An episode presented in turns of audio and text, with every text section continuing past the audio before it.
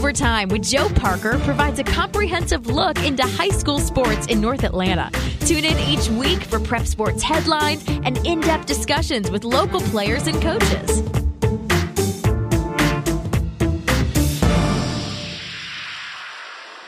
Hello again, everyone, and thanks for tuning in. Hope you had a uh, very relaxing Labor Day. Well, week three of high school football season wrapped up last Friday, and on today's episode, we'll run down the results from that week and look ahead to this Friday's matchups for North Fulton and Forsyth County teams. Uh, there were some more class crossover games this week, and among local teams, uh, that included Northview and North Forsyth squaring off, and a battle for the Mayor's Cup between Roswell and Centennial. We'll start with that Mayor's Cup contest this was the first meeting of the two programs since 2015 and after they met for 16 straight seasons beginning in 2000. Roswell took that rivalry renewal 40 to 21 in front of its home crowd, but don't let that uh, scoreline fool you. This was a uh, really tight game late. Roswell jumped out to a 21 lead in the first half, uh, really, uh, uh, Centennial had a uh, lackluster offensive performance in the first half, but they began to click in the second and uh, actually cut the gap to 27 to 21, and they looked poised to take the lead. Uh, however, an interception ended touchdown drive in the fourth quarter, and Roswell just three plays later scored on an 86 yard touchdown pass to extend their lead and uh, another interception would quell the hopes of the comeback later in the quarter. So really tight game there for uh, for quite a while there in the second half. But uh, Roswell, that second interception was actually returned for a touchdown by Tyrone Hopper. So 40 to 21, the final there from Ray Manus Stadium. And uh, Northview and North Forsyth met for the first time in non region play. They are former region rivals. And uh, North Forsyth took that win 42 to 21. Both teams exchanged scores in the first half, but the Raiders pulled away in the second and improved to 2 and 1 this season. Meanwhile, Northview is 1 and 1 entering region play. Over the weekend, we also got our first look at the Freedom Bowl hosted by Milton uh, this event. I know I've talked about it before, but a refresher this brought uh, 12 teams from around the nation. Actually, one of those was from Canada for a uh, six game event.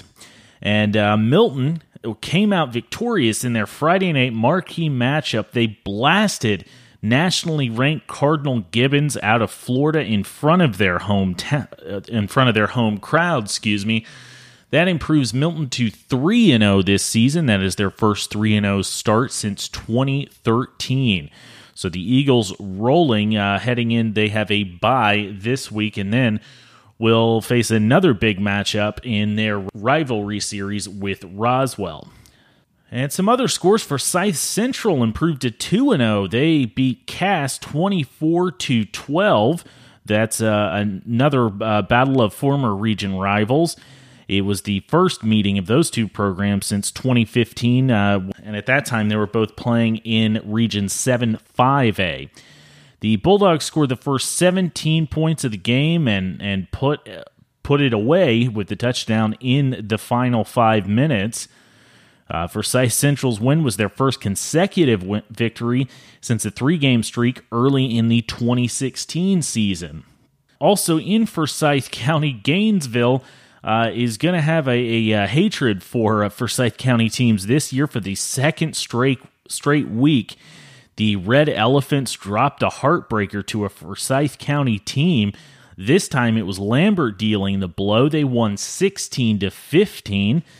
Uh, Peyton Rich, Lambert's quarterback, threw a touchdown pass with 3:32 left in the fourth quarter to give the Longhorns the one-point advantage. And uh, as stated, this was the second close loss uh, for Gainesville. North Forsyth earned a thrilling 24 21 win over the Red Elephants on August 24th. Uh, with the Longhorns' wins, now puts them at 2 and 1 this season. And South Forsyth bounced back from its loss to Blessed Trinity by beating a fellow Class 7A team. The contest was tied 7 to 7 in the second quarter, but the War Eagles put together uh, multiple unanswered touchdowns, uh, including those from Darren Rogers and uh, a pass from Drew Morris to Mitchell Thompson. Uh, Etowah did uh, find the end zone one more time, but uh, Rogers scored another rushing touchdown, and Morris connected with Cameron Sure to allow South uh, to come away with that victory, and the, that improves the War Eagles to two and one this season. West Forsyth dropped to 0 2 after falling to Alabama's Hewitt Trussville. A very tight game. Hewitt Trussville took that one 30 to 38. Uh, Hewitt Trussville is a nationally ranked team, uh, one of Alabama's top teams. And uh, th- this was a, a dogfight with the Wolverines coming out uh, or coming up a bit short. Uh, they trailed 17 to 14 at the half, and then teams uh, exchanged scores and but finally, the Huskies took a 31-30 lead in the final minute of the third quarter uh, and extended that midway through the fourth. And uh, with a West Forsyth fumble late, they were able to hold on. Now jumping down to Class 6A, Alpharetta earned its first win of the season Friday night on the road against Lanier. Uh, the Raiders trailed nine to nothing at the half, but a uh, Kevin Watkins rushing score tightened it uh, midway through the third. Uh, but that gap of uh, nine to seven remained the same. But uh, Alpharetta defense held Lanier on a fourth down conversion to set up their eventual game-winning drive. quarterback Bradley Rowlinson came off the bench and earned the Raiders a fourth down conversion to keep their drive alive and then had a 22 yard run and a 24 yard pass to Robbie Ripple to set up first and goal. Rallison then capped off the drive with the touchdown rush. And once again, Alpharetta's defense held Lanier on fourth down to earn the victory for the Raiders, who will now head into region play. Uh, Cambridge will also head into region play this week. They will do so with an 0 2 record after dropping a 37 to 17 contest with Woodstock. Uh, Woodstock jumped out uh, to a 23 to nothing lead and uh, essentially cruised to that win. Uh, lots of turnovers for the Bears in that game. And Blessed Trinity uh, remained undefeated. They took down Woodward Academy 43 to 21 in a battle of two of the top teams in Class 4A. A BT tied the game at 7 to 7 with a block punt return for a touchdown, but Woodward uh, jumped uh, jumped back into the lead with a long touchdown of their own. But uh, Steele Chambers had four rushing touchdowns, and Jake Smith intercepted a pass, ran it back to the end zone, and that was enough to power Blessed Trinity to that win. And uh, Denmark, now uh, keeping with Class 4A, the Danes improved to 2 0 winning their uh, second game of this season, their second game ever. Uh, they took on North Springs on the road and came away with a 39 to 32 victory. Uh, this one, uh, as the scoreline uh, tells you, was a close one. North Springs actually recovered an onside kick in the final minutes and drove inside the Danes' red zone.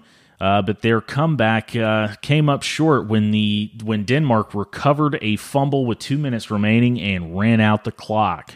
Now in Class A private, uh, Kings Ridge they dropped to 0 2 Friday night at home with a 14 9 loss to Providence Christian. In region play, Mount Pisgah beat St. Francis 37 to 28. Uh, those teams exchanged scores throughout the first half, and it was 28 28 uh, after St. Francis scored on its opening possession of the third quarter. However, the Patriots responded with a, with a 35 yard touchdown pass from Connor Norwood to Grayson Stevens and a field goal to take a 37 to 28 lead. Uh, the uh, Patriots uh, secured that win with a goal line stand on fourth and one and an interception to secure again that 37 to 28 win. And uh, finally, Pinecrest Academy fell to 0 2. Their uh, losing streak on field games continues. They lost a close one to Mount DeSales, 21 to 16. Uh, Pinecrest uh, led 9 to 7 in the second quarter, but uh, Mount DeSales scored touchdowns in the third, and that was enough to power their victory. So, lots of great games, and uh, there are plenty of intriguing matchups uh, as we look ahead to this Friday. That includes region play beginning for Region 7 6A teams.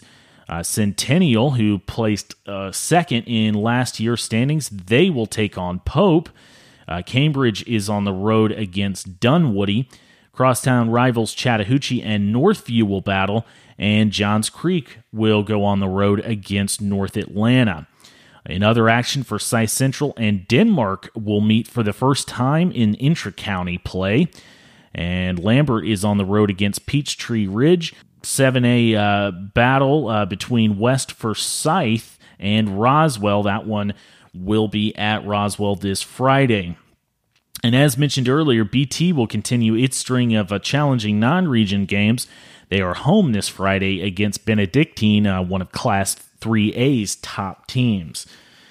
And in Class A private, Fellowship Christian will look to improve to 2 0 in region play against Walker, and Mount Pisgah will look to do the same against Whitfield Academy. Uh, in non region games, Pinecrest Academy travels to take on Athens Christian, and St. Francis is on the road against Lakeview Academy.